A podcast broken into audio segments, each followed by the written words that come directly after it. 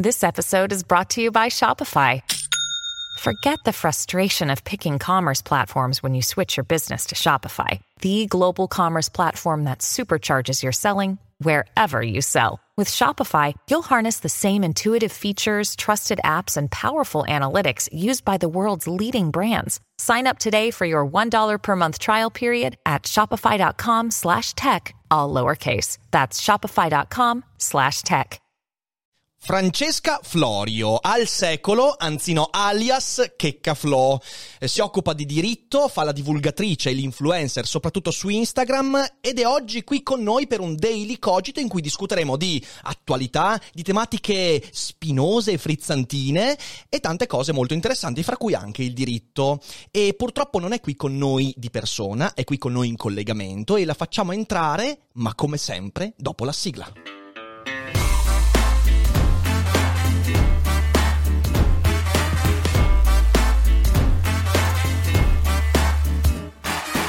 Sei su Daily Cogito, il podcast di Rick Dufer. E chi non lo ascolta è cibo per gli zombie. Ed eccoci qua. Ciao Francesca, benvenuta su Daily Cogito. Ciao a tutti, grazie per l'invito. È un piacere averti qua. Eh, io e te abbiamo fatto una chiacchierata qualche tempo fa sul tuo account, in, account Instagram. Avevamo parlato della, della, della cultura dello stupro. Eh, devo dire che ancora oggi mi arrivano messaggi riguardo di quella diretta, è stata molto molto interessante. eh, tu sei una influencer che spesso in passato si è infilata, anzi ancora oggi capita eh, di infilarti in temi anche abbastanza controversi che creano insomma un po' di il classico ribollimento nell'opinione pubblica. Allora, visto che magari una parte del mio pubblico non ti conosce, se tu dovessi raccontare in breve il tuo percorso sul web e fuori dal web, come ti presenteresti? Eh, beh, bella domanda. Allora, come mi presenterei? Ad oggi, quindi al secolo, come dicevi giustamente tu, io gestisco un mio profilo Instagram che si occupa di divulgazione del diritto. Inizialmente mi sono avvicinata al mondo del web in una dimensione molto più ludica, perché ho iniziato a gestire con amici una pagina di meme che poi ha avuto anche un eh, riscontro oh, diverso da quello che ci aspettavamo, perché doveva essere una cosa tra di noi eh, e che eh, poi mi ha anche lasciato un'etichetta addosso perché eh, pur essendo una pagina ironica è stata da molte persone presa come eh, una pagina di attivismo femminista, cosa che non è mai stata. e, solo che stando su Instagram poi ho, ho, pensato di coniugare le due cose, quindi quello che era la mia minima notorietà eh, raggiunta sul web con quella che è la mia passione e quello di cui mi occupo, quindi il diritto e devo dire che è stata una scommessa vincente perché ad oggi abbiamo uh, qualche persona che è interessata a sentire quello che dico, stranamente non mi spiego neanche io il perché.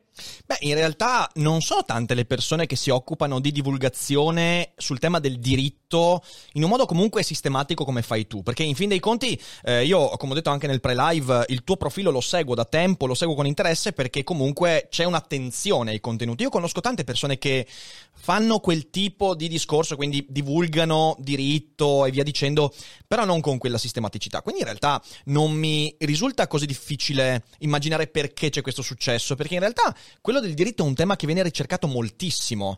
Eh, magari spesso non ce ne rendiamo conto, ma ogni cosa facciamo, ogni discussione, in ogni ambito è impregnata di diritto e soprattutto in questo periodo con quello che sta accadendo, voglio dire, tutti quanti hanno bisogno di informazioni.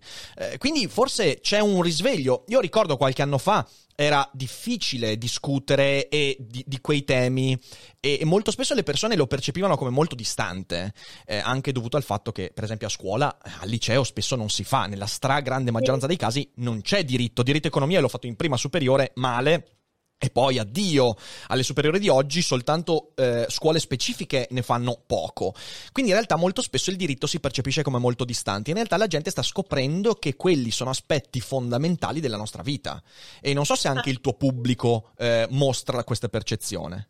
Sì, eh, questo in realtà secondo me si è acuito con eh, la quarantena quindi con un rapporto molto più diretto con quella che è la fonte di emanazione del diritto, quindi vedere, cosa che a me poi personalmente non è piaciuta, però vedere il Presidente del Consiglio che si affaccia al Palazzo Reale e comunica delle sorti del paese, così, eh, diciamo che riacceso l'interesse delle persone. Uh, il problema secondo me la divulgazione del diritto è che spesso soprattutto nell'accademia, e lo dico da persona che lavora anche in università e collabora con le università, c'è ancora una sorta di uh, baronismo tra i tra i saggi del diritto certo. e chi si occupa del diritto in generale, eh, anche giustamente tenendo in grande considerazione la materia, pensa che una spiegazione accessibile a tutti equivalga a uno svilimento della materia, perché spesso non è eh, percepito dagli altri come scienza il diritto, uh, pur essendo nel campo delle scienze giuridiche, poi anche tu, no?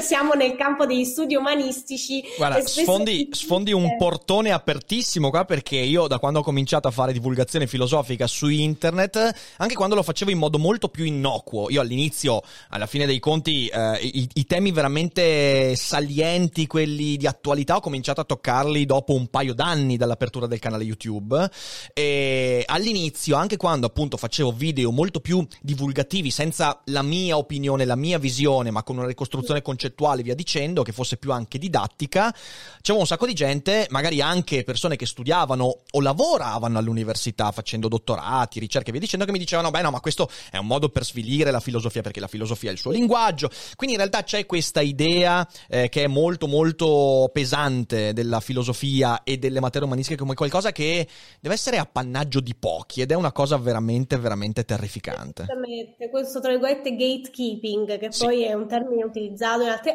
però è vero e secondo me è un totale controsenso quando parliamo di diritto, perché la legge è fatta per il cittadino, non per gli studiosi che si siedono nei salotti e la commentano. Assolutamente, sono pienamente d'accordo. Eh, e come la vedi tu questa cosa, questa cosa che il diritto non, non, esiste più nelle scuole se non in forma proprio minimale? Tu hai fatto diritto, eh, non so, hai fatto liceo alle superiori? Io ho fatto il liceo classico sì. e ho avuto la fortuna di avere una professoressa che si è interessata pur uh, al di fuori delle proprie competenze, perché non, non era dovuta a farlo, a uh, farci approcciare con il... Um, con l'educazione civica, uh-huh. pur non essendo prevista il programma. Quindi lei ci ha parlato della Costituzione, ci ha parlato delle norme fondamentali, il processo elettorale e così via. È anche vero che chi fa il classico ha la fortuna di approcciarsi, seppur in maniera uh, indiretta, al diritto romano. Uh-huh. Uh, noi studiamo Cicerone, studiamo le orazioni, uh, chi fa greco poi studierà anche Demostene, studierà i grandi oratori dell'Isia, c'è una bellissima bellissima reazione che è per l'invalido di Lisia, che io portai alla maturità e eh, paradossalmente letta anche oggi sembra attualissima perché c'è un finto invalido, Lisia difende questo finto invalido che ha, tra virgolette, scroccato la pensione di invalidità. Temi, temi, ancora molto molto attuali. Diciamo, non è cambiato il diritto perché non è cambiato l'essere umano da un certo punto di vista, possiamo dire così. Esatto. Ed è molto interessante questo perché um, molto spesso quando si parla di diritto si pensa che il diritto sia appunto impararsi la Costituzione. In realtà io nel corso dei miei studi ho approfondito molto la filosofia del diritto, alla fine a Padova, a Padova c'è una scuola di diritto talmente, talmente forte e molto baronale peraltro, eh, che in realtà anche nelle altre facoltà come in filosofia, la branca di filosofia del diritto ha praticamente 4-5 corsi, almeno quando c'ero io, perché lo si sente molto. E io in realtà ho avuto questa percezione percezione, cioè che il diritto non è che abbia a che fare con imparare le leggi, ok? Perché poi le leggi in realtà di volta in volta cambiano. La legge, come eh, diceva anche Kelsen, è positiva e quindi eh, sulla base della situazione in cui si va a sviluppare cambia e prende diverse, eh, diver- diversi aspetti. In realtà il diritto è capire quali sono i miei limiti, perché di questo si parla e quindi è un tema molto filosofico. E ovviamente di limiti si parla in un periodo come quello uh, che stiamo vivendo. Ora, com'è che vedi tu eh, la gestione della pandemia. Ne hai parlato molto spesso anche su Instagram. Il fatto di essere in un di fatto regime di eccezione attualmente e il fatto che si gestisca tutto con una tipologia di legge che è molto infima nella gerarchia del diritto, che è quella dei DPCM, e che questa trend non sembra non cambiare. Com'è che la vivi da giurista questa cosa? Beh, i DPCM non sono intanto un atto avente forza di legge e eh, è stata giustificata, è stato giustificato il ricorso a questa tipologia di atto oh, in virtù della situazione emergenziale, eh, il che io non riesco ancora a spiegarmelo perché la nostra Costituzione prevede strumenti, atti aventi forza di legge che nascono per far fronte alle situazioni emergenziali che sono i decreti legge. Certo. I decreti posto per l'emanazione del decreto legge è una situazione di necessità e urgenza. Non vedo quale possa essere una situazione di maggiore necessità e urgenza che quella, se non quella di una pandemia, posto mai spiegata del tutto, o meglio, mi sono spiegata uh, l'utilizzo di questi DPCM non l'ho mai apprezzato perché è un utilizzo uh, che uh, è volto a non del tutto bypassare ma ritardare il più possibile il dibattito parlamentare che in una democrazia parlamentare è essenziale.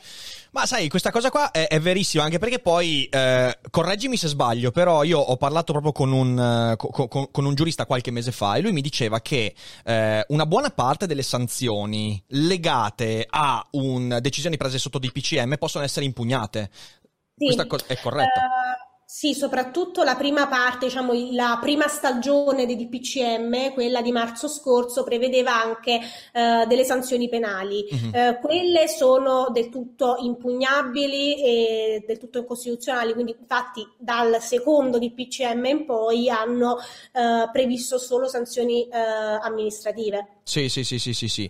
Eh, sai, da questo punto di vista io credo che il DPCM magari poteva essere comprensibile nei primissimi mesi. Il problema poi è che avere un anno di PCM pro- cioè, diventa molto pesante. Credo sia una traccia del fatto che eh, il governo precedente e anche questo governo in realtà non è che si fidi particolarmente di questo Parlamento per gli equilibri che ci sono all'interno, per tutta una serie eh, di motivazioni. Non è previsto che il governo debba fidarsi del Parlamento, è il contrario, è il Parlamento che deve Peraltro. fidarsi del governo. Bravissimo, bravissimo. E... bravissimo dargli la fiducia. Io penso che soprattutto oggi con questo sistema dei colori ci sia una vera e propria inesigibilità del comportamento da parte dei cittadini, perché spesso le norme sono scure, sono scure, si susseguono ad una velocità ormai incontrollabile e non sono di chiara comprensione e di chiara lettura. Quindi io penso che sia molto difficile poi giustificare l'applicazione di una sanzione quando non è chiaro il comportamento che debba essere tenuto.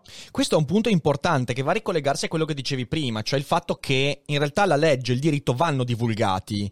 Quell'aspetto che abbiamo toccato del dell'elitarietà del diritto, cioè il fatto che ci sono gli scienziati del diritto, tra virgolette, che decidono come vanno le cose, decidono come si conforma alla legge, come si applica, via dicendo, e il popolo in qualche modo deve eseguire anche senza conoscere la razio che sta dietro una legge, eh, è contraddetta da ciò che hai appena detto. Cioè, il cittadino, l'esigibilità dei comportamenti del cittadino deve essere legata anche alla comprensione del perché c'è una legge. Questo è molto difficile, soprattutto quando si tratta di questioni complicate come quelle che stiamo vivendo. E qui torniamo infatti anche a un discorso di filosofia del diritto. Se tu vedi anche ad esempio il nostro codice penale, c'è il principio, no? l'ignoranza uh, della legge non è una scusante ed è un principio previsto dal legislatore fascista del 1930, il nostro codice penale del 1930. È un tipo di responsabilità oggettiva che è stata poi contemperata dalla Corte Costituzionale che adesso noi lo abbiamo nero su bianco anche per esempio per quanto riguarda la legislazione tributaria. Uh, la, l'ignoranza può essere scusata, l'ignoranza è scusabile quando la legge è chiaramente oscura, non è stata pubblicizzata, non è comprensibile certo, al cittadino. Certo. E allora la base di eh, una sanzione è il poter, la sanzione è giustificata dal fatto che si può muovere un rimprovero al cittadino e io posso muoverti un rimprovero quando tu sei stato messo in condizione di agire diversamente e di agire conformemente alla legge, cosa che adesso secondo me non, non vediamo, non possiamo affermare perché non si comprende, ormai non si comprende più. Che poi questa cosa qua è importante perché proprio da un punto di vista filosofico in realtà eh, questo non va a toccare quelli che sono i, i, principi fondamentali. Voglio dire, tutti quanti sappiamo che fare del male è sbagliato, quindi eh, se io faccio una violenza su qualcuno non c'è mai la scusante dell'ignoranza. Tu sai, perché sei eh, razionalmente forgiato, eh, che fare violenza su qualcuno come prima aggressione è un errore. Quindi, però in realtà all'interno della legge abbiamo un sacco di, di regole, di cavilli e via dicendo che oh, se uno se ne occupa professionalmente Bene, altrimenti ciao, mi viene in mente soltanto un campo, non so se tu quel campo lo mastichi, però il campo fiscale, per esempio, dove quel principio diventa fondamentale, perché il castello di Kafka di fronte al fisco italiano in realtà è Gardaland, cioè diciamocelo. Assolutamente, il campo fiscale su quello è più è, fer- è particolarmente ferma- ferrato Valerio perché se ne occupa. Io faccio diritto penale, tributario certo. al massimo, quindi finché non hai la minaccia del carcere, io non entro in gioco. Però è una materia molto tecnica e deve infatti essere affidata a dei consulenti. Questo lo vedi anche nel diritto penale economico in generale, eh, con quelle che sono le sanzioni nei confronti delle società, uh-huh. la scrittura dei bilanci. Adesso molti studiosi ti dicono per esempio una norma come il falso falso in bilancio, sì. che viene chiamato così, ma in realtà è false comunicazioni sociali, è una norma eh, di mera inottemperanza perché punisce anche lo scostamento da criteri basi, base ove non adeguatamente giustificato. E io come faccio a giustificarlo adeguatamente se non sono un perito, se non sono un tecnico? Finché rimaniamo, secondo me, nel campo economico, puoi giustificarlo perché dici tu hai, sei nelle condizioni di poterti affidare a degli esperti per compiere gli adempimenti. Quando noi lo chiediamo però al quivis de populo, no. Mm, sì, sì, sì, sono, sono, molto d'accordo, sono molto d'accordo. Senti qua, ehm, spostandoci un po' su un argomento che ha sempre a che fare col diritto, ma in realtà un po' più sulla divulgazione.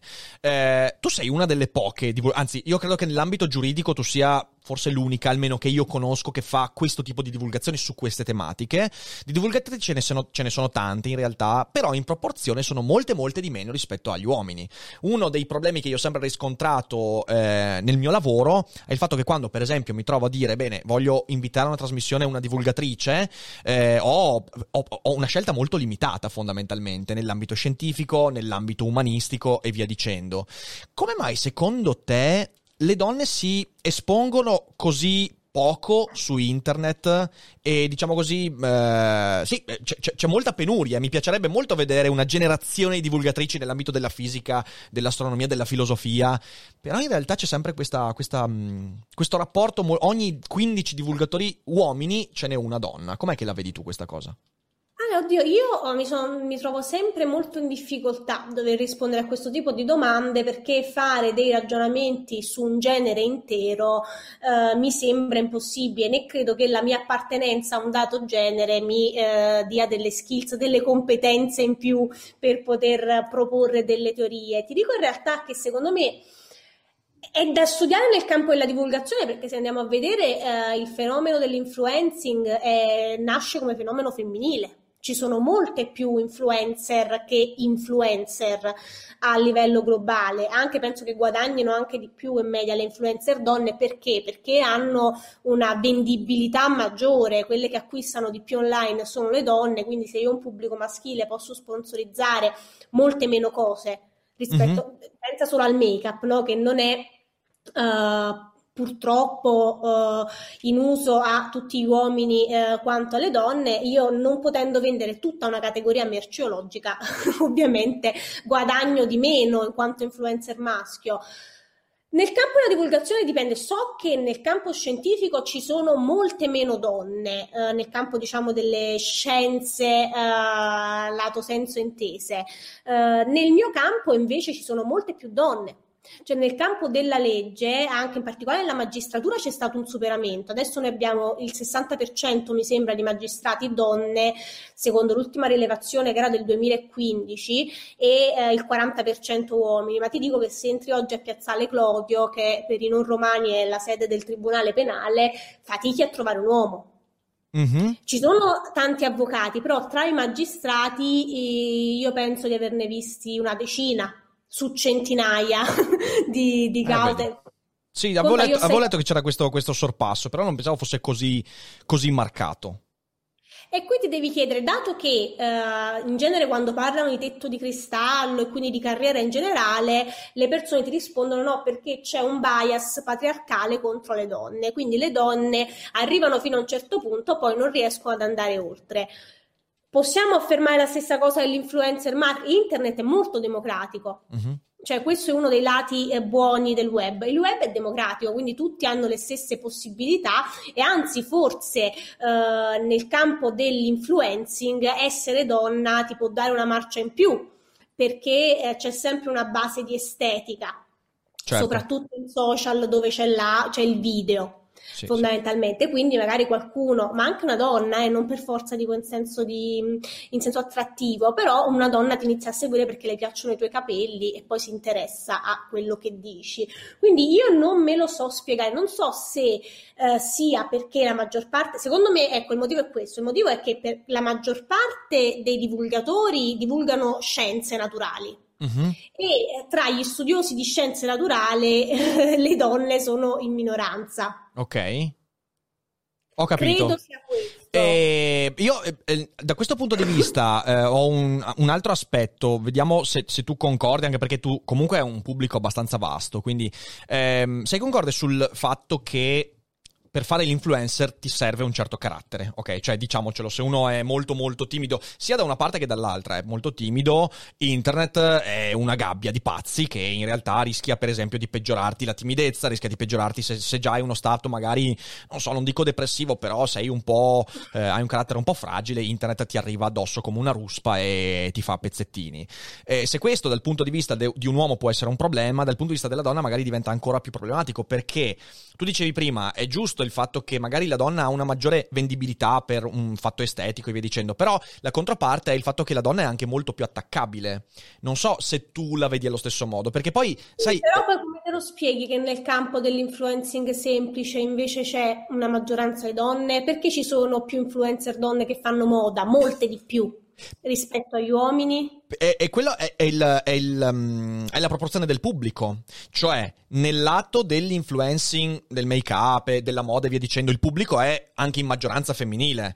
Eh, e da quel punto di vista lì quindi c'è, c'è, un impatto diverso. Nell'ambito della scienza invece io lo vedo perché collaboro con community che si occupano dalla biologia alla fisica e via dicendo, lì c'è una preponderanza di uomini, ma anche nel mio campo di filosofia, tieni conto che, ed è interessante quello perché all'università, se tu vai a guardare, gli studenti sono in buona parte donne. Io quando studiavo all'università sarà stato un 60% sicuro di, di, di donne eh, che studiavano filosofia. Su internet invece, e io ho fatto anche un confronto anche con i miei colleghi che si occupano del, degli argomenti miei, siamo sul 70% di pubblico mm, maschile. E quindi questa cosa qua in realtà è molto interessante. Eh, in que- altri piccoli divulgatori sì. uh, nel mio campo, li vedo perché poi ogni tanto mi scrivono, facciamo una collaborazione, uh, commentano sotto i miei post. Spesso e volentieri sono donne. Il problema qual è? Il problema è che non riescono ad approcciarsi al mezzo, quindi mm. vedi magari fanno degli ottimi post che però vanno bene come slide universitarie, quindi tu potresti fare un'ottima lezione all'università con quelle slide che però non è diretta e immediata per Instagram. Certo. O anche il public speaking, non tutti sanno parlare in pubblico. Ecco, questo è un Se... punto interessante, questo è un punto interessante. Seppur ci sia, si è facilitati ovviamente dallo schermo perché tu metti in pausa, tagli, elimini una frase, la ripeti dieci volte, però devi avere una certa costanza. Io dico banalmente anche un certo tono. Io ci sono persone che non riesco a ascoltare perché hanno lo stesso tono di voce cantilenante che rimane così per Dico, sì, Dio sì, certo, mio! Certo. Adesso fischieranno le orecchie a un sacco di persone, ma tranquilli ragazzi, si può sempre migliorare, sono pienamente d'accordo su questo. Mi viene in mente un altro aspetto, io, eh, io ho fatto corsi, cioè io mm, in tempi di non covid tenevo corsi di, di public speaking, mm, sono sette anni che ne tengo, eh, perché facendo teatro e via dicendo, e io mi accorgo del fatto che per esempio i corsi di public speaking, l'80% degli utenti è uomo. E di nuovo, questa cosa qua mi ha sempre stupito molto. E, e, e, e faccio fatica. Mio, la mia spiegazione è, di nuovo, hai ragionissima quando dici, cioè non si può ragionare su un intero genere, ovviamente. Però c'è una maggiore propensione, dal mio punto di vista, a approcciare a quelle cose che potrebbero metterti in imbarazzo. Questo l'ho visto nell'esperienza personale, l'ho visto... Eh, mettiamola così, e questo è un fatto educativo dal mio punto di vista, se un uomo ha un carattere eh, un po' passivo, un po' timido mm, e fa fatica, è più propenso ad esporsi e beccarsi una tramvata perché tu impari attraverso le figuracce, attraverso l'imbarazzo e via dicendo, rispetto a una donna che abbia lo stesso carattere. Questa cosa qua forse è dovuta al fatto che mh, abbiamo vissuto un'adolescenza molto spesso in cui la ragazza con un certo carattere andava protetta, tra virgolette. Io ho un po' questa, questa, questa idea. Non so se tu, eh, tu hai un carattere particolare, ok? E anche le donne con cui ho collaborato in passato, guarda caso, hanno un carattere molto, molto anche estroverso, estroso. Di uomini invece con un carattere timido, magari un po' passivi, ci ho collaborato e faccio fatica a vedere quel tipo di carattere in influencer donne, nell'ambito, ripeto, della divulgazione scientifica o comunque umanistica.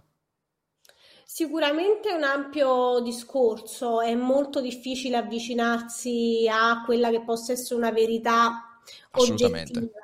Uh, ti dico che secondo me c'è anche un altro lato della medaglia da guardare, ormai penso sia il sesto, quindi è una medaglia più che tridimensionale.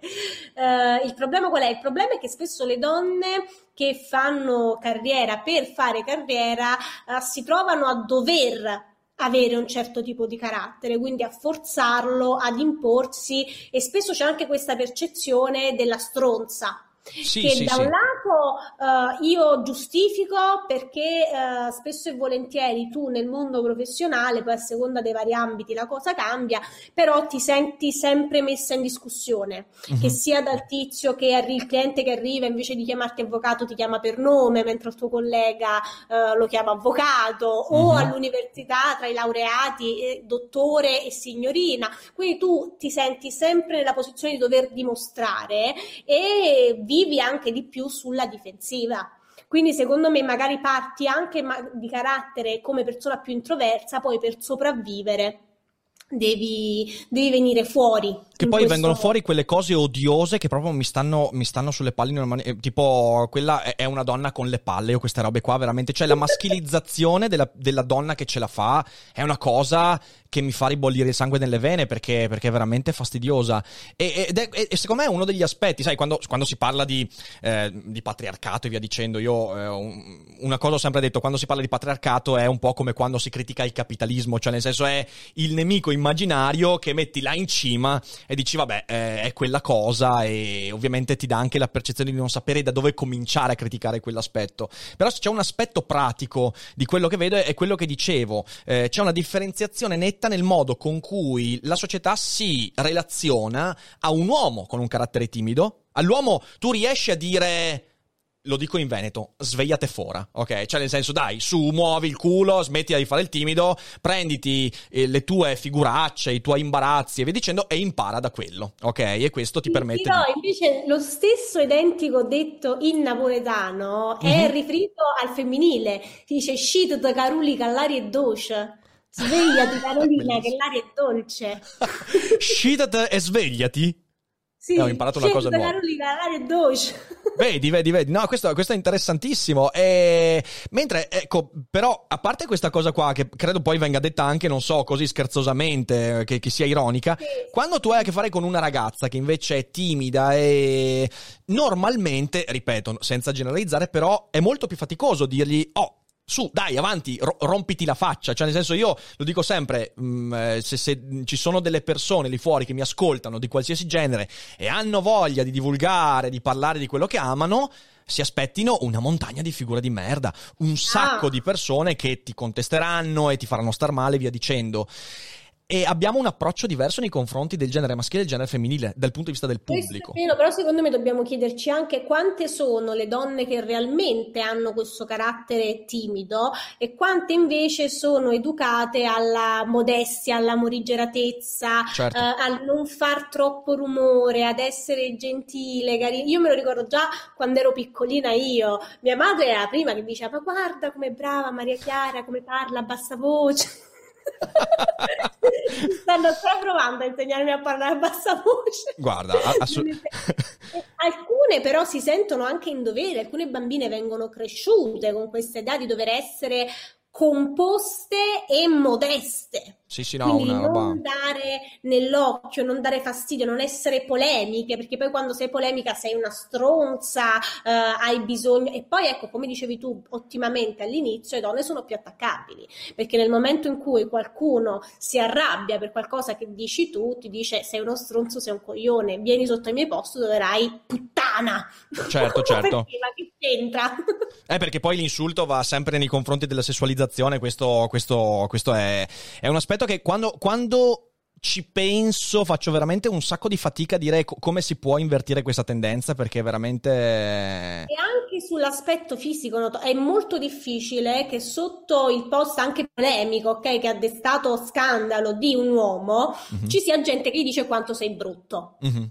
Perché eh, parti dal presupposto che un uomo non si offenda, che a lui non importi eh, cosa pensi tu del suo aspetto, quindi che sia brutto o che che sia bello a lui non interessa. Invece sotto i post delle donne, divulgatrici, influencer, troverai una caterva di gente che in ogni caso te lo deve far sapere, Certo. che tu sia bellissima o che tu sia bruttissima, Certo, certo. anche se non c'entra niente. Con quello che... danno- per insulto ti diranno che sei una cessa, oppure anche per farti un complimento. Magari tu stai parlando della teoria della seriazione del bene giuridico tutelato, però deve esserci anche la donna che arriva e ti dice come sei bella.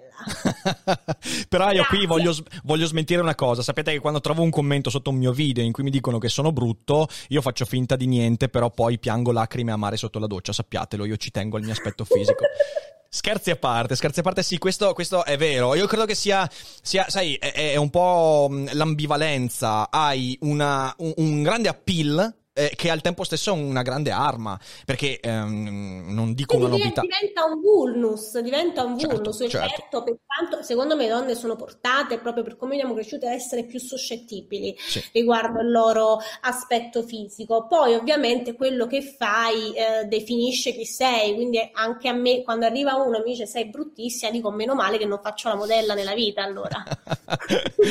Giusto, mi sembra. Ecco, questo aspetto è importante. Io l'ho visto usare da te molto spesso, l'autoironia, che quando ricevi insulti, critiche è fondamentale. L'ho trattata proprio in un podcast un paio di giorni fa. Il fatto di, di- di sapere dare il giusto peso, perché poi un aspetto che ti ho visto trattare anche in passato è l'idea, e anch'io eh, l'ho discusso varie volte, l'idea che colui che ti porta un'offesa, un insulto, una critica feroce, in qualche modo debba per forza impattare emotivamente su di te. E invece io credo che una parte fondamentale della, della distensione del dibattito pubblico sia anche legata al fatto di dire, bene, tu mi insulti, ma io posso tranquillamente non offendermi, cioè nel senso il fatto di educarci a resistere stoicamente a questo aspetto di internet che è endemico è molto importante. Ah, assolutamente, anche perché ormai ad oggi c'è questo um, parametro dell'offesa, eh, per cui la libertà di espressione, anche non scadendo dell'insulto, però deve essere sempre carata sull'offensibilità, sulla capacità offensiva di quanto viene detto. Secondo me offendersi è un lusso, offendere è anche una sorta di diritto, poi ovvio dipende, diventa illecito quando si scade nell'utilizzo di certi termini, ma io mi posso sentire offesa da qualsiasi cosa. Io mi posso sentire offesa anche se tu dici penso che tu abbia detto una cosa molto stupida e posso non sentirmi offesa se tu mi dici eh, sei più brutta eh, di un'alluce in cancrena. È, diciamo che c'è della, c'è della varietà e della fantasia in questo insulto. Mi piace. Poi in realtà l'insulto è sempre bello perché è molto vario. Io mi diverto moltissimo in realtà a leggere alcuni insulti che ricevo io. Perché devo dire che i miei hater sono molto, molto, molto simpatici. Ehm, Sì, però c'è questa cattiveria eh, e anche questo, questo impegno che viene profuso nell'insulto, dire ah, adesso io mi metto là, ti scrivo e tu patirai le pene dell'inferno. Io a volte dico, oh, de minimis non curat pretor, quindi non, guarda, non mi, non mi perviene proprio. Oppure dico, cazzo, ma quanto tempo hai? porca miseria, sì. Porca miseria. Anch'io provo odio. Allora, io sono un odiatore represso perché eh, ci sono no, quelle persone, soprattutto i famosi, che ti dicono: No, ma io eh, se qualcuno non mi interessa non lo seguo, non lo guardo, non mi interessa. No, invece io sono un odiatore che si crogiola nel suo odio, no? mi piace però, questa confessione. Però non lo esprimo, non lo esprimo perché? Perché l'espressione del mio odio definirebbe me come essere infimo. So che anche tu sei un grande amante di Memoria dal sottosuolo. Ah, sì, assolutamente, eh, grandissimo. Io provo quel tipo di odio. Eh, beh, attenzione ragazzi, c'è questa una confessione di Francesca, cioè qui non si tratta dell'odiatore, quello che odia LeBron James e gli scrive, cioè l'odiatore no. delle memorie del sottosuolo è uno c'è, allora, c'è una parte uh, che mi sa, è proprio all'inizio, tra le prime pagine, che dice: L'odio così tanto che certi giorni il suono dei suoi passi basta a provocarmi le convulsioni. Allora, questo, il messaggio da prendere è sperate di stare simpatici a Francesca Florio. Questo è, è importante. non lo saprai mai se ti odio, perché io non lo esprimerò mai il mio odio, rimarrà sempre con me, perché esprimerlo vuol dire piegarmi alla logica per la quale tu mi provochi un effetto. E io non lo ammetterò mai pubblicamente, quindi io sono un odiatore silenzioso non ipocrita perché non dico no io amo tutti non mi interessa no invece sono persone che sono proprio antipatiche le odio le guardo e dico mamma mia quanto mi sta sul cazzo questo però non glielo andrò mai a dire perché se lo facessi gli attribuirei importanza Spettacolare. Ora eh, resterò per tutta la cogitata col dubbio del fatto se tu, tu, tu, mi odi o meno, non lo so. Non mi fiderò neanche adesso, magari mi dici no, no, assolutamente, però non mi fiderò dopo questa cosa. Cioè io Dostoevsky lo conosco, eh, lo conosco bene, quindi io non mi fido più del fatto che tu mi dici no, no, io non ti odio, quindi non rispondere neanche. Va bene così, lasciamo, lasciamo nell'aria questa cosa, lasciamo nell'aria questa cosa. Eh... No, diciamo che non collaboro, questo è vero, non collaboro con, con quelli che odio, salvo, salvo se obbligata. Non c'è stato nessun obbligo qua, quindi dai, no. Allora, allora mi sento un po' più leggero adesso. mi sento un po' più leggero. La mazzetta sotto banco. Beh, la mazzetta non è un obbligo, intanto, attenzione, non è, cioè, l'obbligo è una costrizione violenta, no? In questo caso. Ci troviamo sul sottile confine tra induzione e costrizione. Parlacene. Bene, fa scomodare le menti degli ultimi 30 anni. Beh, il confine tra induzione e costrizione è molto sottile, specie quando noi ci riferiamo a un rapporto tra due figure eh, in cui una possa incutere una sorta di metus nell'altra. Se ne è parlato molto, per esempio, il riferimento adesso giurisprudenziale più famoso è quello del caso del processo Rubi. Cioè, nel momento in cui ti telefona Silvio Berlusconi e non ti minaccia né ti offre nulla, però ti fa una richiesta, tu sai che quello è Silvio Berlusconi.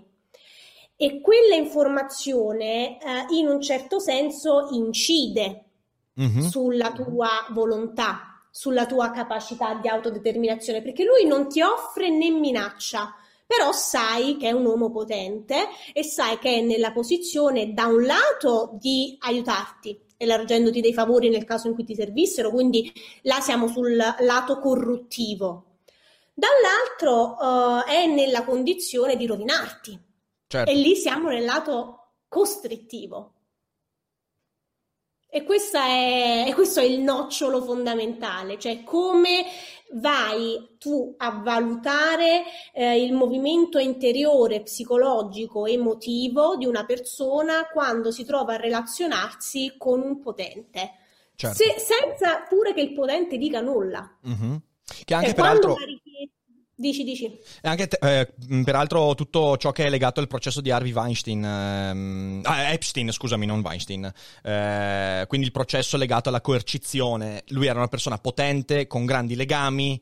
Le ragazze che ha, che ha adescato, in una buona parte dei casi, non erano state costrette con la violenza. Era subentrato poi un regime di violenza psicologica, di, di, di diciamo così, di, di di abitudine mentale a essere sottomesse a questa persona e ovviamente tutto, si, tutto era inerente, in questo caso è molto interessante perché la filosofia e la psicologia e il diritto vanno a intersecarsi. Che cos'è un'intenzione? Come misura in un'intenzionalità e dove finisce la costrizione e inizia invece la volontà. Sono tutte cose difficilissime. Qua non è proprio un'induzione, eh, qua uh-huh. parliamo sempre di una costrizione nella dimensione di abuso. Uh-huh. Anche la nostra legge, il 609 bis, prevede la violenza sessuale commessa con abuso di autorità.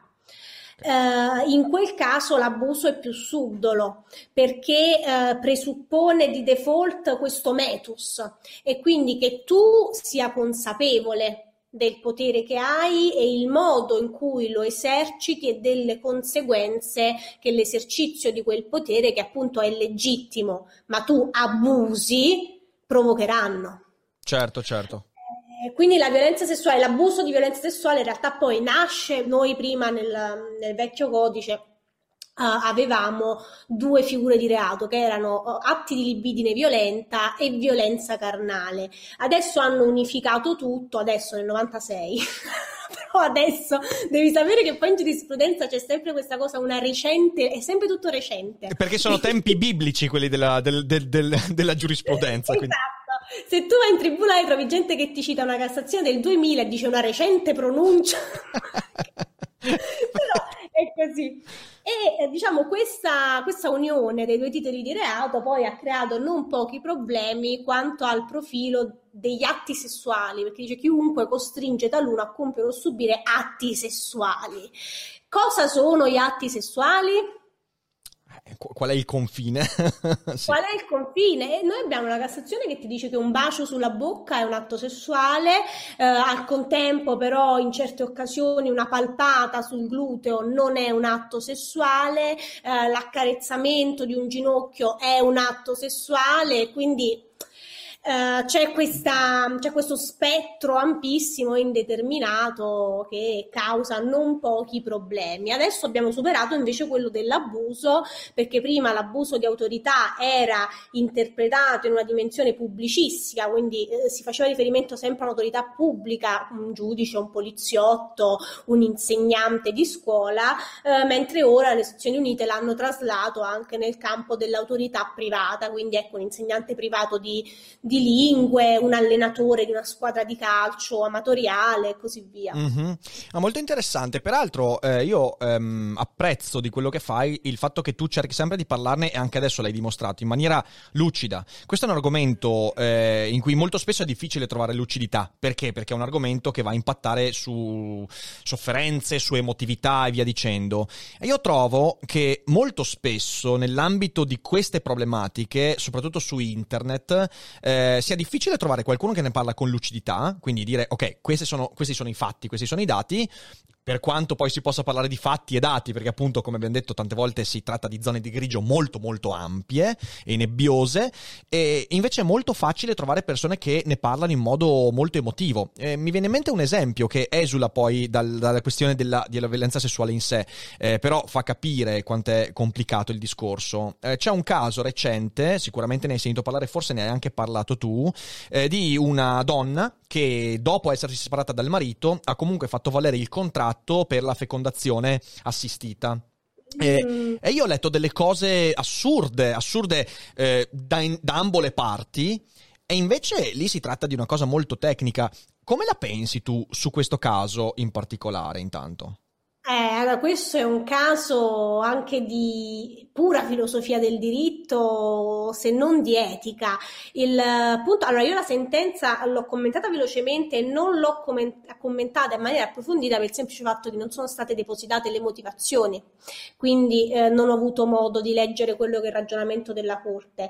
Una cosa che invece è passata inosservata ai più e che invece è molto recente è un pronunciamento in materia di furto di ovuli, tra virgolette. In breve cosa succede? E io ho approfondito la questione relativamente a questo caso e sono andata a vedere quella che è anche la legislazione americana, canadese e che dir si voglia, diciamo, eh, dei paesi anglofoni in generale, che sono più avanti perché hanno iniziato prima l'esplorazione del, della fecondazione assistita e dell'eterologa. Uh-huh. È accaduto in Italia che un ginecologo, anche molto famoso, avesse detto alla sua collaboratrice, guarda, avesse proposto a questa ragazza di vendere i suoi ovuli. Lei inizialmente acconsente, quindi fa questa cura ormonale per um, produrne di più, per, i medici mi perdoneranno la, la tecnicità, uh, la tecnicismo e um, la ragazza all'ultimo si tira indietro. Lui che fa? Questo medico insieme all'anestesista prende la ragazza, la blocca, l'anestetizza e le estrae gli ovuli contro la sua volontà. La Cassazione, diciamo la giurisprudenza adesso è arrivata alla Cassazione, si trova a dire come qualifichiamo noi questa cosa? Che reato è? Eh sì. È lesione? È rapina? Perché il problema, il problema della rapina qual è? Che per qualificarlo come rapina tu devi dare una dimensione patrimoniale certo. all'ovulo ed è stata data la dimensione patrimoniale all'ovulo che però non si può dare agli organi in generale, perché se io do una dimensione patrimoniale al fegato, io poi ti permetto di mettere in vendita anche il tuo certo. fegato. Noi non latiamo uh, lato senso anche perché non permettiamo, la, mm, liber- permettiamo ma non regolamentiamo la prostituzione. Quindi se tu non puoi affittare eh, il tuo apparato riproduttore anche certo. per pochi momenti, come puoi poi legittimamente vendere parte di te. Hanno dato questa dimensione patrimoniale e quindi hanno qualificato questo furto di ovuli come rapina. E questo è un passo, dice l'ovulo è un bene, quindi può essere rapinato. Il uh, feto, l'embrione, è un bene? Come lo dobbiamo considerare? Dobbiamo considerare come un bene patrimoniale, come una pseudovita? E se un bene si può possedere, perché eh, ammettere di poter possedere una forma di vita eh, vuol dire ammettere anche la legittimità del sistema della schiavitù. Certo. Perché io posso possedere un essere umano seppur in divenire. Certo. Inoltre, se io posso possederlo e eh, diciamo applico la legge che si applica ai beni, quindi in costanza di matrimonio, eh, un bene che proviene da entrambi è 50 e 50, io devo mettere anche in discussione la legittimità dell'aborto, perché parte del feto che viene abortito dalla madre è di proprietà del padre biologico, quindi di, del proprietario del seme. Certo. E questo è un discorso molto macchinoso. In realtà in America loro hanno um, accolto il uh, meccanismo della quasi property, della quasi proprietà. Quindi mm-hmm. loro applicano ai uh, gameti e adesso anche agli embrioni lo stesso tipo di regime che si applica ad esempio sui cadaveri.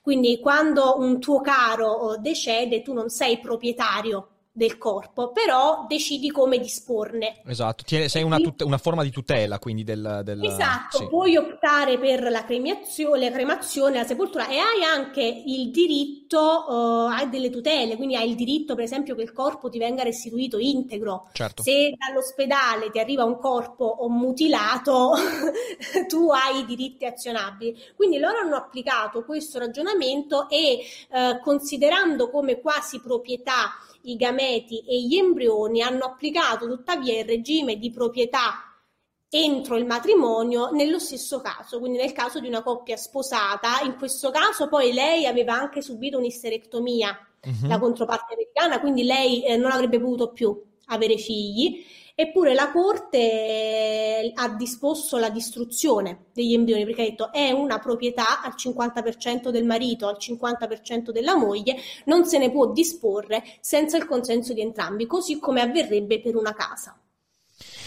Eh, oh, è un tema, peraltro, poi se non sbaglio, nel, perché ho letto qualcosa nell'ambito della quasi proprietà, eh, c'è stata una sentenza in cui uno dei fattori di decisione, sempre eh, se non sbaglio in un post eh, divorzio, nella gestione di questa questione, aveva a che fare con l'impatto fisico, cioè nel senso nella quasi mm-hmm. proprietà il fatto che l'embrione abbia eh, un decorso molto più provante e faticoso per la donna porta a una preponderanza nella decisione della donna che... Però questo secondo me ha senso quando tu parli di libertà negative, quindi mm. quando tu parli della mia libertà di non portare avanti una gravidanza e dici sì, io sì, ho sì. il diritto alla parola definitiva perché è una cosa che incide su di me ed è una mia libertà negativa, non positiva.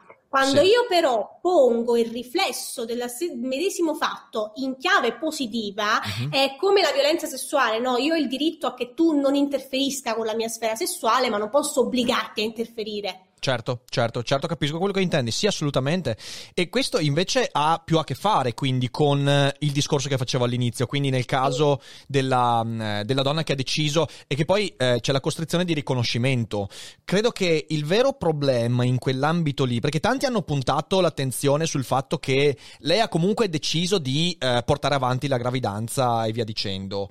Eh, quello, mm, Ma non è portare avanti, lei ha deciso di iniziare. Di iniziarla, di iniziarla, giustamente, sì, di iniziarla. Grave a mio parere. Però eh, da questo punto di vista eh, c'era un contratto, cioè nel senso eh, nei contratti di questo tipo, ora di nuovo io non sono uno specialista, però leggendo le cose che sono emerse, nei contratti di questo tipo eh, c'è proprio la clausola in cui si dice eh, in ogni caso, eh, in caso di divorzi, via dicendo, se c'è la volontà si porta avanti e si può iniziare questa cosa, anche tenendo conto del fatto che tu per iniziare quella gravidanza hai bisogno di anni di terapia ormonale. Per esempio, io in passato ho collaborato, una mia, una mia collega ha fatto 5 anni di terapia ormonale molto molto pesante per arrivare poi a, a poter concepire.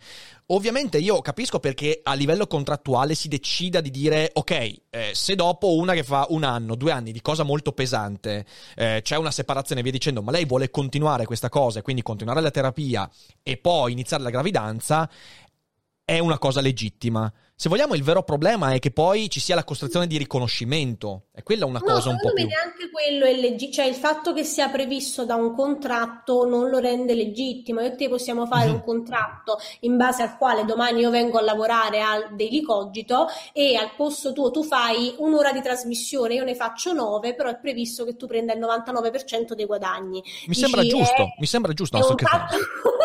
Perché no? È è un patto leonino.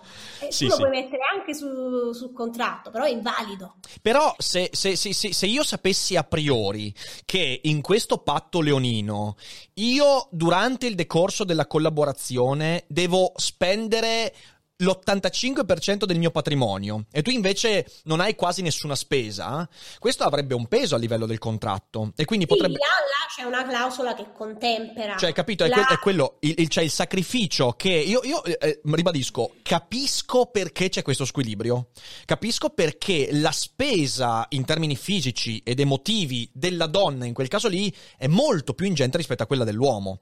E... Sì, però al di là del punto di vista patrimoniale, tu non puoi obbligarmi a essere padre. Ecco, no, quello, quello, quello è il, il, il, problema vero, secondo me. Perché se invece ci fosse la, la, la, libertà, in questo caso, di non riconoscimento, secondo me il problema quasi non si porrebbe più. Perché? Perché in effetti tu hai firmato un contratto, sai che le due parti sono molto squilibrate nella, nell'impatto fisico ed emotivo della terapia e via dicendo, tu dici, se la persona che ha avuto il maggiore impatto decide comunque a, al netto del divorzio e via dicendo di portare avanti questa cosa lo può fare, a patto che poi non ci sia un obbligo Qui c'è un altro problema etico perché la, l'obbligo del riconoscimento non è un obbligo eh, atto a tutelare la madre, è un obbligo atto a tutelare il, il minore. Hai ragione, hai ragione.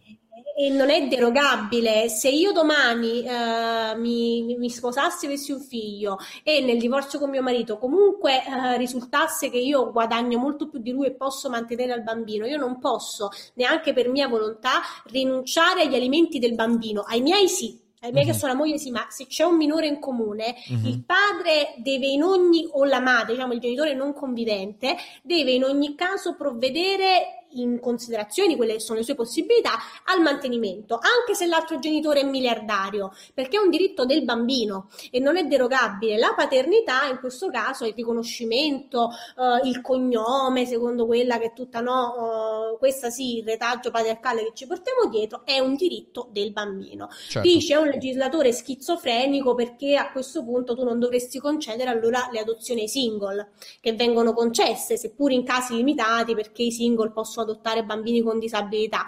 Però che, che, vuol dire questo? Che quindi il legislatore deroga questa regola perché ritiene che il bambino con disabilità abbia meno diritto di avere anche il padre. Allora, decidiamoci, avere un padre e una madre è un diritto o non è un diritto? È un dovere o è un diritto?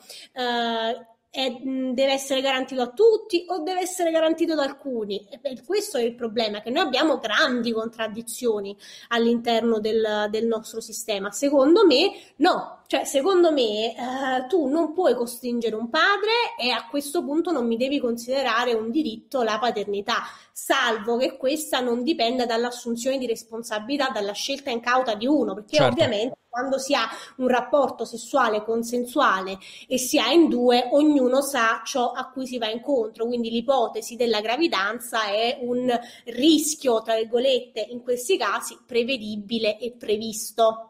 Certo, certo. Nel momento in cui io però questo rischio non me lo assumo, eh, perché io e te abbiamo sottoscritto un patto anni prima, eh, quando le situazioni sono mutate, tu non puoi azionare quel patto e poi costringermi a diventare padre. Eh, a meno che, io- sono sempre ipotesi, ok, a meno che, non, perché anche lì eh, bisognerebbe andare a vedere, però nel momento del divorzio c'è la possibilità di rescindere anche quel tipo di patto? Tu ne sai qualcosa su questo? È che in realtà non lo sa nessuno perché sono um, delle, eh, spesso ecco, la tecnologia viaggia più veloce della legge. Eh E sì. quindi ci sono delle cose che non sono regolamentate, neanche questo tipo di contratti poi è ben regolamentato. Noi non abbiamo dei contratti tipici. Mm, mm, Cioè, quindi noi tutti i contratti che si possono fare non sono solo quelli previsti dal codice civile. Domani e te ci possiamo inventare un tipo di contratto, tipo contratto di eh, presta- affitto di cavi e ci scambiamo Ne i abbiamo, cavi. ne abbiamo un sacco qua, eh. i Cogito abbiamo- siamo pieni di cavi, quindi se vuoi si possono fare decine di contratti su quello. Ma... Esatto, ci inventiamo il nostro contratto. Non deve essere per forza tipizzato, deve avere dei requisiti essenziali. Il contratto però non deve essere per forza previsto dal legislatore. Eh, quando però si iniziano a, ehm, firmare, a stringere dei contratti senza che vi sia una prassi, soprattutto giurisprudenziale, eh, consolidata, si va incontro a queste cose. Tra l'altro io non so neanche eh, quali siano le disposizioni eh, per quanto riguarda, e non credo, ci sono alcune disposizioni a livello europeo, non ci sono eh, disposizioni specifiche a livello italiano per quanto riguarda la responsabilità della clinica che conserva Ok. gli embrioni. Mettiamo Certo. il caso in cui io mh, sia sposata con mio marito, stiamo facendo questo tipo di percorso, anche qua io subisco purtroppo un'isterectomia, il mio unico eh, ovulo fecondato, il mio unico embrione è contenuto nella clinica, anche questo caso è avvenuto in America. Eh, la clinica ha un problema, si scollegano i congelatori e il mio embrione è finito. Io non ne ho più. Eh, qual è la responsabilità della clinica? Certo. Anche là, l'embrione come lo consideriamo? Lo consideriamo una proprietà? Lo consideriamo un quasi bambino? Perché se io l'embrione l'avessi avuto impiantato, quello sarebbe stato omicidio, procurato aborto.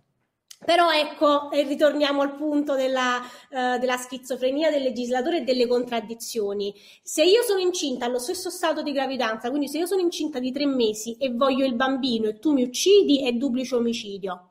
Se io non lo voglio, posso abortire perché lo Stato non lo considera una vita. Questo non lo Certo. dico, io sono pro aborto, eh, non si sa mai perché qua in ogni caso tutto quello che dirai può essere usato contro di te. Quindi questo lo chiarisco prima di leggere post allucinanti su Instagram. Che caflò anti-abortista! No. Sto cercando di fare dei ragionamenti eh, Certo, sensati certo. eh, su quelle che sono le contraddizioni del nostro sistema. È molto interessante, è una di quelle questioni che è indecidibili, perché poi, sai, di nuovo, il collegamento con la filosofia, alla fine tutte queste tematiche si legano a un'unica domanda, cioè che cos'è vita e che cos'è non vita, eh? cioè nel senso nell'ambito dell'aborto, nell'ambito dell'embrione. È il motivo principale per cui in Italia abbiamo un'ingerenza così forte anche eh, della- da- dal lato religioso della, della cosa, insomma, eh, non c'è nessuno stato dove eh, l'impatto delle opinioni dei religiosi sia così forte come in Italia. Questo è legato proprio a, a questa idea. eh. Eh, oddio, penso che anche in Arabia Saudita non se la passino benissimo. No, hai ragione, no, volevo dire in Occidente, ecco, in Occidente, in Occidente, in Occidente, perché sì, Iran, Arabia Saudita credo che abbiano che abbiano qualche, hanno qualche problemino una secolarizzazione un po' minore della nostra, ecco, mettiamola così, hai ragione, hai ragione. Sono tutte questioni indecidibili e io credo che eh, sono molto contento di questa cogitata perché eh, credo che tu abbia dimostrato competenza nella gestione di questi argomenti e quindi veramente non lo faccio quasi mai alla fine delle cogitate, però vi consiglio caldamente di seguire il profilo Instagram di, di Francesca perché, perché tratta questi argomenti con lucidità e io credo che si può essere in disaccordo, in accordo o meno, ma eh, ci vuole questo tipo di, di, di approccio, insomma, quindi, quindi complimenti per, um, per, la lucidità con cui riesce a trattare questi argomenti. È stata una bella chiacchierata, noi siamo anche fatti trascinare da, dal flow. Sì, sì, infatti, succede sempre. Daily Cogito è così. C'è il flow di Daily Cogito, è come lo swing di Tiger Woods, ok? Anche il flow di Daily Cogito va così, insomma, spontaneamente. Ho fatto una citazione golfistica perché, non capendo non cazzo, sicuramente ho fatto triggerare Federico, che invece è un appassionato di golf. Quindi ho sicuramente detto qualcosa di sbagliato, ma va bene così. La chat mi sta rimproverando perché non ho fatto la domanda di rito alla fine di ogni cogitata. Francesca, c'è sempre una domanda alla fine che io ho totalmente scordato perché il flow della cogitata mi ha fatto dimenticare completamente. Se hai tre libri da consigliare eh, che ti hanno in qualche modo cambiato, ti hanno indicato il percorso, non necessariamente nell'ambito del diritto, visto che mi hai citato Dostoevsky, sicuramente hai qualche lettura da consigliare. Eh, allora, qualche tre? Sono sì. limitata a tre? Tre, tre, no, non di più perché sennò cioè, ci tocca aprire una biblioteca solo per le cogitate. Allora, me, mi sparo subito, immediatamente Memoria del sottosuolo per gli odiatori come me, se siete degli odiatori non potete perdervelo. Spettacolo. Uh, Anna Karenina, perché è il romanzo e secondo me non, non, si può apprezzare la struttura. Qualcuno vi dirà che è I Promessi Sposi di Manzoni, no, è Anna Karenina il romanzo. Non accetto un contraddittorio su questo.